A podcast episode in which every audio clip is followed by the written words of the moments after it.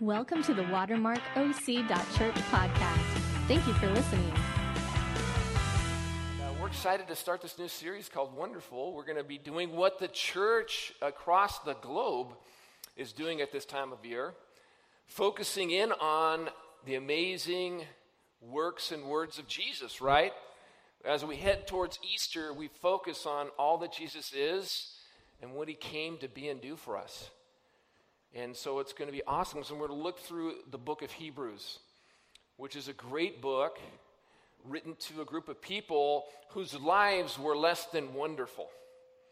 It's a wonderful book, but their lives were less than wonderful. They were facing persecution and challenge and struggle. And I think it's appropriate, even here this morning, to recognize and acknowledge that our lives are less than wonderful. in the world that we live in, even in such a great place with great weather and great people. Um, all of us were shattered and shocked by the news this week on Valentine's Day of a, a massacre of 17 innocent lives in high school that were taken. And it just grabs your heart. You grieve, you're in shock. You go, wow, wow what's happening in our world? What's going wrong? And so, um, when that happens, you know, we do as Christians what the church does as we hold on to Jesus, right? He is the anchor and the hope that allows us to go through the storms of life. This book of Hebrews is about being anchored, the anchor of the hope that we have in the finished work of Christ. It's the anchor that holds us firm and secure in the storms of life. Even this week at Watermark, we faced a financial storm. As you know, we are a master lessee in this building, and so we have to work with subtenants in order to pay our landlord. And our biggest uh, tenant filed Chapter 11 bankruptcy this week, our biggest tenant that we rely income on. And um, they did it after they si- just signed a lease with us. And so that throws us for a loop, a financial loop, and we get shaked and rocked. And what's this mean? Why is this happening? And what do we do? The elders of the church gather and we pray and we hold on to Jesus because He is the anchor of hope in the storms of life, whatever storm you are facing today, whether it's a financial storm. And, and, and the church responded amazingly. We had a bunch of volunteers yesterday. We cleaned out our whole youth room and moved storage over so we could rent that room out. We got a tenant we can put in that room right away that will help us with some of the loss of income. And so when we hold on to Jesus and we pray, God's people respond. And God gives us wisdom, and God walks with us in the storms of life. And whatever storm you're going through today, maybe it's a financial storm, maybe it's an emotional storm, you're struggling uh, with loss or brokenness, maybe you've lost a loved one and you're struggling with that grief, and this Florida things brings that all that grief up for you whatever storm you're facing, whether it's a storm at high school with friends that you're struggling with, or a marriage storm, whatever storm, the book of Hebrews was written so that you would know the hope of Jesus, the anchor of who he is and what he came to do, his finished work in the storms of life. And that's what we're going to focus on as we look at this incredible book written to first century Christians that were suffering persecution, and many of them were killed for their faith. And some of them were thinking about, hey, man, I'm, I'm going to get out of here. I'm going to leave the church and I'm going to go back to my roots because their roots were in Judaism. These were Jewish Christians, and they're going, wow, this is, this is a storm.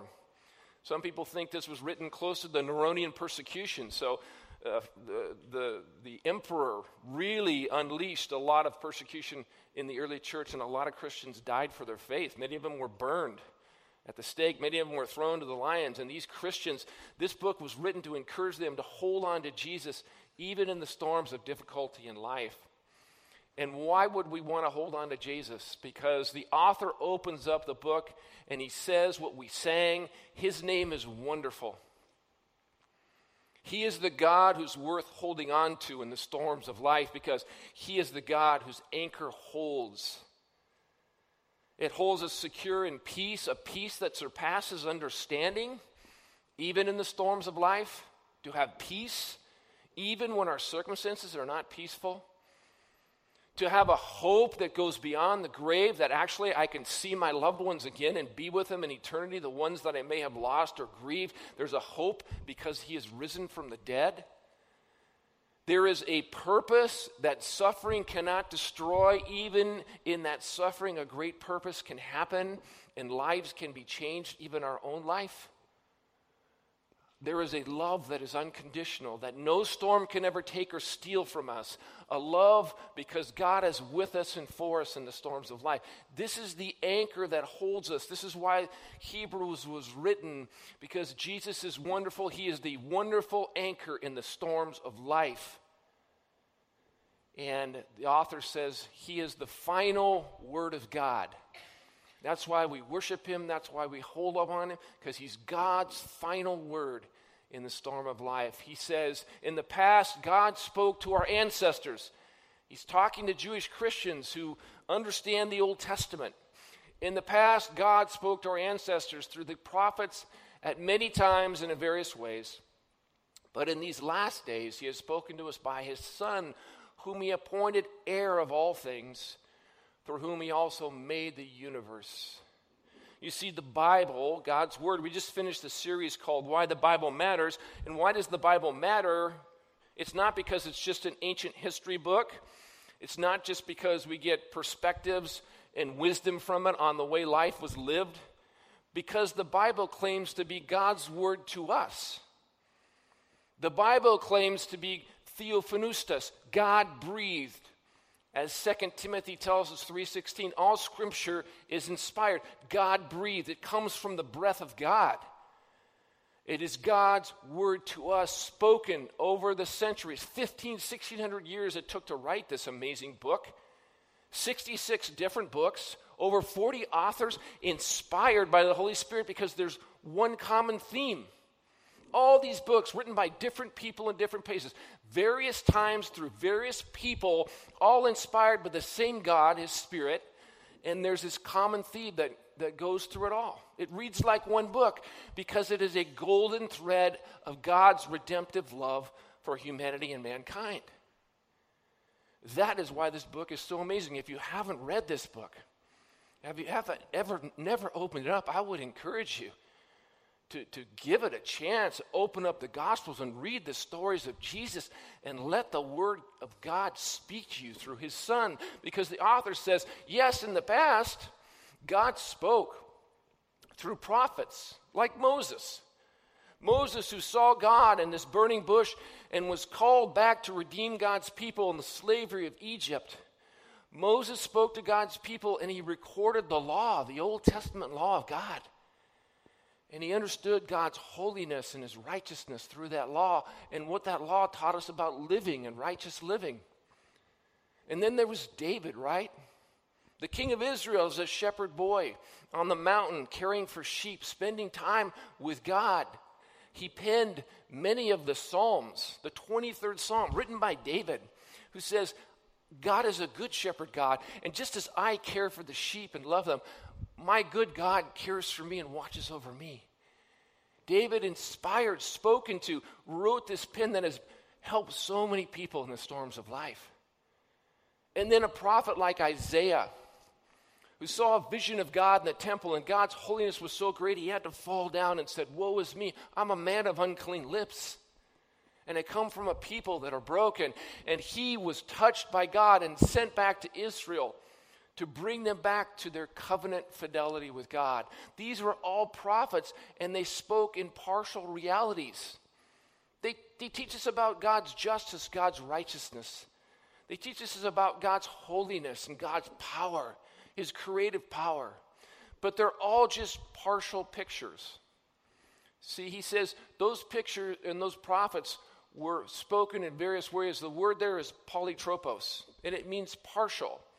In the past, God has spoken us, to us in piecemeal or partial ways, but now He has spoken to us in Jesus. What the author is saying, in the past, God spoke to us through prophets in different ways, but those were all partial and piecemeal parts of the full picture of God. Ultimately, God sent His full and final picture to us through His Son, Jesus Christ. In these last days, He's given us a full and complete picture a complete communication of who He is and what He's about through His Son Jesus. God is speaking to us through Jesus, not just to give us information, right? He didn't send us a text, right? He didn't send us an email, right? he didn't send us a fax with, with facts and principles on us. He sent us his flesh and blood son. Why? Because he wanted to communicate relationship. I mean, I hate emails. How many misunderstandings through text and teenagers and emails and all this stuff, all this junk creates so much confusion. Who said what? Why did they say it? I don't understand it. Hey guys, go have a meeting face to face and just talk about it. Don't send the facts. Just show up at somebody's door and have a face to face conversation and share who you are in your heart. You'll have such a better connection. You see, God didn't partially send a fax or a text or an email or just tell somebody to go give you a vision or dream. He sent His one and only Son who took on flesh to reveal the essence of God's character. It says that He is the exact representation. That word in the Greek is character. He came to reveal the essence of God to us. God's character because He wants to have a relationship with us. He wants to have intimacy with us. So he sent his flesh and blood son to us so that we could walk in relationship with him. There is no more fuller or final communication, the author says, than Jesus Christ. The word last days, what he's saying is from, from the time of Jesus to the end of time, there needs to be no more fuller or final communication. It's all been given to you through his son, Jesus Christ. You have the full and complete understanding and revelation wrapped in skin through his son, Jesus Christ. And that's an amazing statement. The author says, In the storms of life, you can hold on to Jesus because he is God's final word. Final word in, in the difficulties and challenges of life. There is no more fuller or final expression of God but through the Son, Jesus Christ. And you know, that's comforting, right? Because if we really want to know who God is, the author would say, just look at Jesus. Look at how he acts. Look at how he lives. Look at how his, his, his words come out and look how he lives his life. There's the essence love, grace, mercy, forgiveness, transformation, hope. There's the essence of who God is in the person of Jesus Christ. And yet, it's also challenging for us especially in the modern world, because there's a finality to it, right?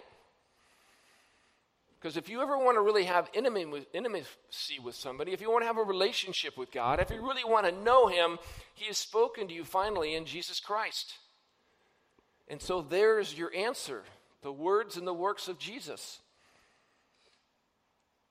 And you know, in marriage, finality sometimes can be challenging, right? Because you get married to a person, and there's this romantic sort of fog that comes over you, and you go, Oh, I love this person. They're just like me. Kathleen, she's just, Bucky, he's just like me. We go to all the same, we love the same movies.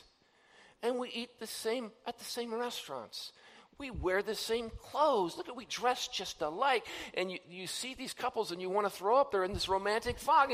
Oh, I've been married for 37 years. You want to slap them out of it and say, get real, right? I think my daughter might be one of those fogs right now, those romantic fogs. Everything's wonderful and beautiful, and we're dancing. It's all, oh. But then reality hits, right? And you wake up one morning and you're pers- next to this person, you go, who is this alien that just invaded my house? He is so different than me. Bucky's an introvert. I'm an extrovert. Bucky's a morning person. He gets up at 5:30 and he shakes me and wakes me out of my sleep, and I just want to kill him. Kathleen stays up till 12 and 1 o'clock playing cards, and I, I just want to be asleep. There's a party in the house going all the time. I just want some solitude. They're so, she's so different than me right? And you see all these differences and you try to change them. Right? We try, I just I just need you to come back and be more like me. I just need you to be more understand, be more like me. And after that reality hits, you go through a while and then you have to take responsibility. There are finalities. I love this person, but I cannot change the fact that she enjoys playing cards till 2 o'clock in the morning. I, I can't change that. She loves me, but she can't change the fact that I get up at 5:30 to drink coffee. Right? She loves me, but she can't change the fact that I love blue cheese on my salad. And, and she says, Hey, it's me or the blue cheese, man. If you eat the blue cheese, you ain't getting none tonight with me. No kissing with me, right? She cannot change the fact that I love blue cheese dressing. And so those are finalities you have to live with if you're going to have a marriage that lasts 37 years. Do all, all married people say amen to that? Amen. All right. Well, in Orange County, guess what? I talk to a lot of people. There's a lot of people that spiritual God conversations. That's what our church is about. We want to have God conversations. And I'll talk to people and they'll say, You know, I love God. You're a pastor. I love God. I love that God is loving. Oh, I love that. And, uh, and well, the Bible, I like some of it, but you know, I don't like the fact that God's judgmental. I don't like that part of God. And you know, God, I like that He's loving, but His views of sexuality are pretty darn narrow. I don't, I don't think I'm I'm not going to buy in that part of the Bible or part of God. Jesus seems nice, but you know, he's kind of narrow and exclusive. And, and, and so I want to ask him a question. Want to ask them a question about the God that they're talking about, right? And, and, and it's sort of like the men of Stepford, Connecticut, right? You heard of the men of Stepford, Connecticut. They didn't like the finalities in their wives. And so they decided to put a microchip in their, their wife's brain. And they created what was called the Stepford Wives. Anybody heard of the movie, The Stepford Wives? And it was all great because they would come home and their wives would say, Yes, dear. They would wear whatever they wanted to, they would do whatever they wanted. They'd whip up whatever they wanted in the kitchen. And it was all going great. There was only one thing uh, there was no intimacy, there was no relationship. They found that they were in love with an appliance. They had created an appliance, a, a, a, a, person that was a robot that had, there was no relationship when there was no love. And I want to say to these people that say, well, here's the God that I want. It's the one that loves me and doesn't require anything of me, that says everything's great and I love you no matter what, oh, oh, we're all in. And I want to say to them, have you put a microchip in this God that you think is the God that you're serving and loving? Have you created a Stepford God? A God that, that, that will say yes to whatever you want and does whatever you want? Have you created a robot God, a God in your own image? Are, are, are you having intimacy with an appliance God that is here to whip up anything you want and serve you? Or do you have intimacy with the Almighty God that sometimes is going to challenge your will? that sometimes is going to have hard things to say to you. Just like in a marriage, Kathleen sometimes has some hard things to say to me that I don't want to hear. That sometimes will look into you and tell you about your selfishness and your pride in a marriage that comes out. Uh, do you want an appliance God or you want intimacy with the true God? Because Jesus, He loves you to death. And he went to the cross for you, but sometimes he's going to have some hard things to say to you in your life. Sometimes he's going to challenge you. Sometimes he's going to ask you to go to places that you don't want to go to. Sometimes he's going to call you to love people that you don't want to love. Sometimes he's going to say things like, Yes, it's better to give than to receive. I want you to pray for your enemies and love them and forgive them. You want me to pray for my enemies that are trying to put me out of business? You want me to love these people? Yes, I want you to go love them, but I want you to sacrifice and serve for them and get over yourself. And see, the author of Hebrews is saying these people you can go back, you can leave Jesus, you can go love an appliance God and make any of the kind of God, or you can serve the true God who is full of intimacy and love and will tell you the truth about life. And so that's why the author of Hebrews is saying, you know, there's certain finalities. He's the final word. That means he's good and loving and gracious and forgiving, but he's also truthful and honest and holy and just. He's both those things. You can't have one without the other. Or otherwise, you got an appliance, a God that you're just making in your own image versus the true and awesome God that came to us and revealed himself through Jesus Christ. He's God's final word. He's worth holding on to in the storms of life because he is the essence of God. He is full of God's glory. The Son is the radiance of God's glory. That word radiance means character, exact representation, essence. He is the exact representation of his being, sustaining all things by his powerful word. He's worthy of holding on to because he is wonderful. You see, in the Old Testament, the glory of God was revealed to Israel in this huge cloud. When Moses led the children of Israel out of slavery and into the desert, a huge cloud showed up. And it was awesome. And was, at night, it was like a pillar of fire. In the daytime, it was like a cloud, and it led the people to the Mount Sinai. And it came down on Mount Sinai, and the people stood there. And when it came down, there was thunder and lightning, and only Moses was allowed to go up in that cloud. And God said, Don't let the people come to this mountain because my holiness will break out against them, and they will not survive it. And so on that mountain, Moses received the law, and after that, that glory cloud followed them. Eventually, they built a temple. And that glory cloud came down and filled the temple, and the priests that were serving there had to fall down because the glory was so thick and so powerful and so awesome. They had to fall down. They couldn't look upon it as it filled the temple, and that's where God's presence dwelt. And only one person once a year could go in into that place, that inner sanctuary in the temple where God's glory dwelt to make atonement, to make a, a blood sacrifice for the sins of the people. And as he went in, he was so full of awe. He had to, they, they tied a rope around his foot in case something went wrong, and they had to drag him out because he fell down and died because of the holiness of God. It was so awe filled, it was so wonderful. He had to follow purification rites to come and, and meet with the holiness of God and be there just for that short time. That's how awesome and powerful God's holiness is. Right? And what the author of Hebrews is saying is that holiness now, that glory cloud now exists in the form of a person. Right? That same cloud that was so awesome and awful that no one could approach, that was so wonderful and powerful and awesome, now is approachable, now is relational because it's taken the form of Jesus Christ. You see, God's glory cloud was the essence of his being. It revealed who he was in the Old Testament, and now it's revealed who he is in the person of Jesus Christ, a form that we can express that expresses the nature and the essence of God, God's glory, his essence. Jesus is the ultimate and the unsurpassable form in which God appears now. God's glory is now approachable, it's touchable, it's relatable, it's intimate it's accepting, it's, it's, it's, it's the greatest revelation of who God is in the person of Jesus Christ. And now God's glory can come into our lives.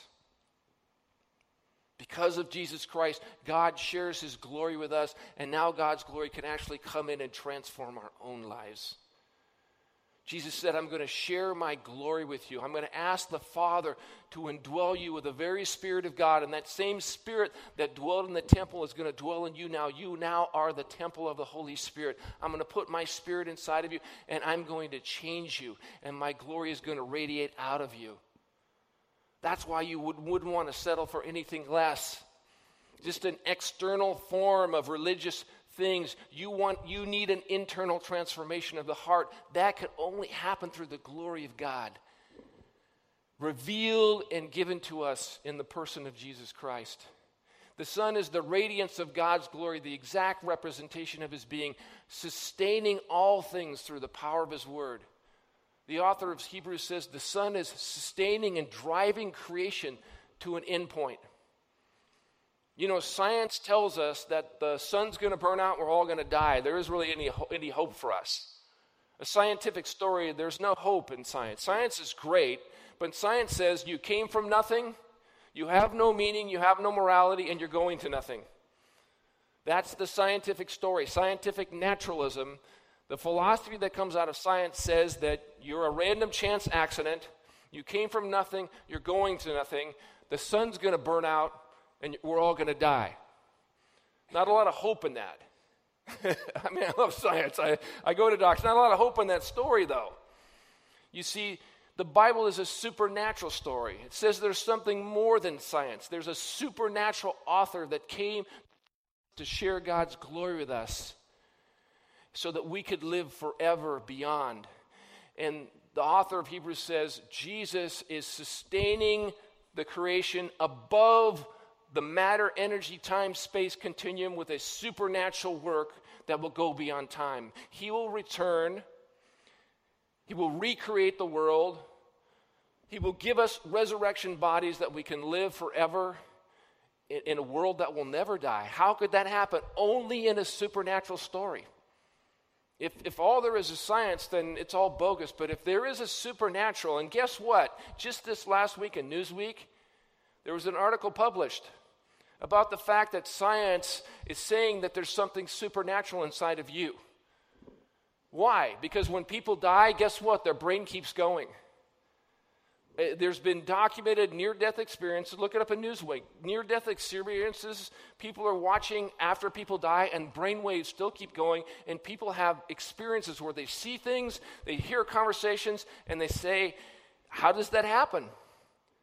How is there a consciousness beyond death? The only way to explain that is there's something supernatural. You were created for more than this. You are a supernatural being because you have a soul. God gave you a soul because He wants to have a soul connection with you and He wants to be with you in eternity. That's why He sent His Son. There's way more than science. There is a supernatural world, there's a supernatural God. Well, how do we know this in all this pain and suffering? These Hebrews, Christians, are suffering and dying. How do we know this? And the author says, You know this because Jesus is seated at the right hand of the Father today. Jesus faced death and he rose from the dead. That's a supernatural story. He says, after Jesus provided purification for sins, after he died, and there was a reason for his death, to cleanse us of our sins on the cross, he rose from the dead. He sat down at the right hand of the majesty of heaven. So he became as much superior to the angels as the name he has inherited. His name is wonderful because he is God. He's not just a man, he's the Son of God. He died and he rose from the dead. He defeated death, proving that he was God. And now he sits at the right hand of the Father in the place of glory and majesty and honor. That's the argument of the author of Hebrews. This isn't just a natural thing you're going through, it's a supernatural story about a God who intervened, in history to die for your sins, to rise from the dead, and now he is working creation to his glory. That is the hope that you can hold on to when you face death and suffering that takes loved ones from you, like happened in Florida. There's a hope that I can see my loved one again. That's what you can hold on to when you're suffering with cancer You've lost your job. Things are not going right. You're being persecuted for your faith. That's the hope that's supernatural, that's found in the resurrection and the power of the name of Jesus Christ.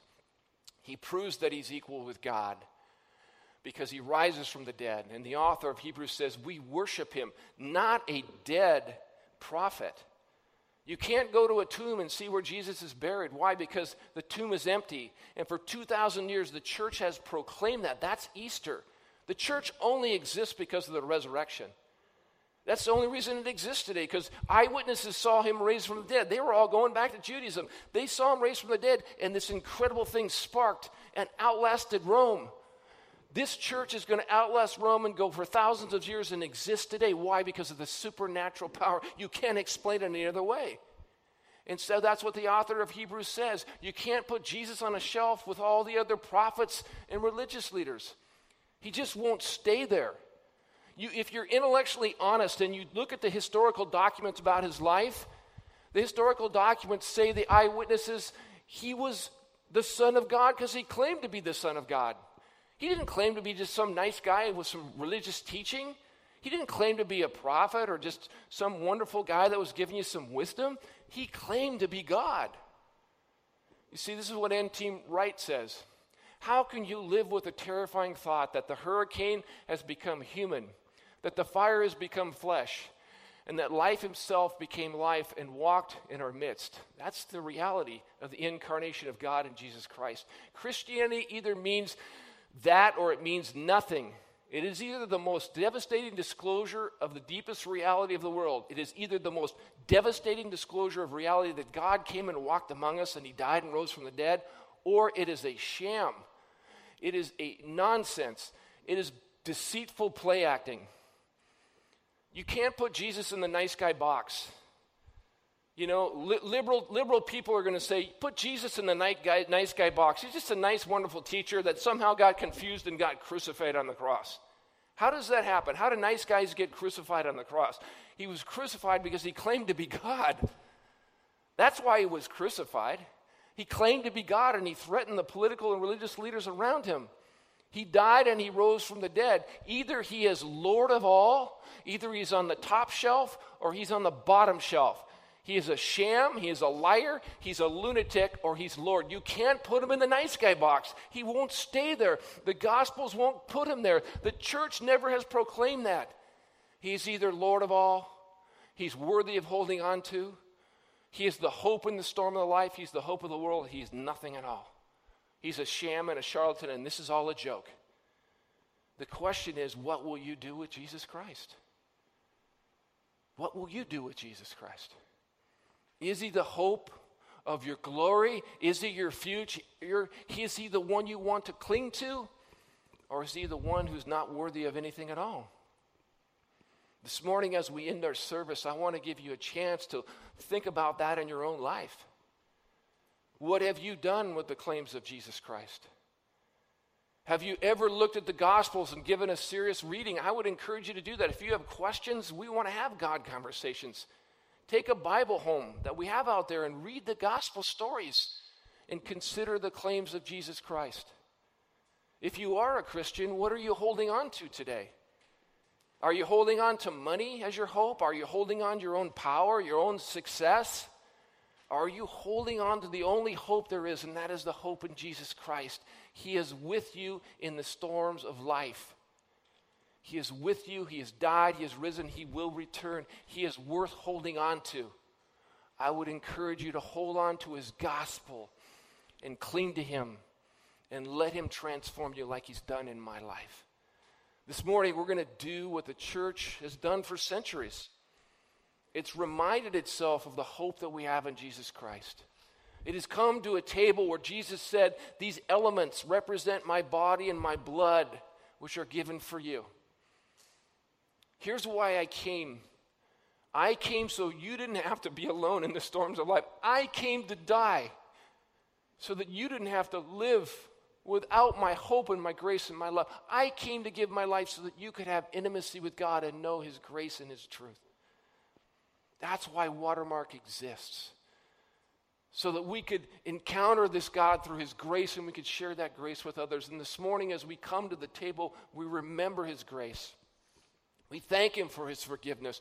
We thank him that he came and died and he rose again so there is a hope to hold on to for the future.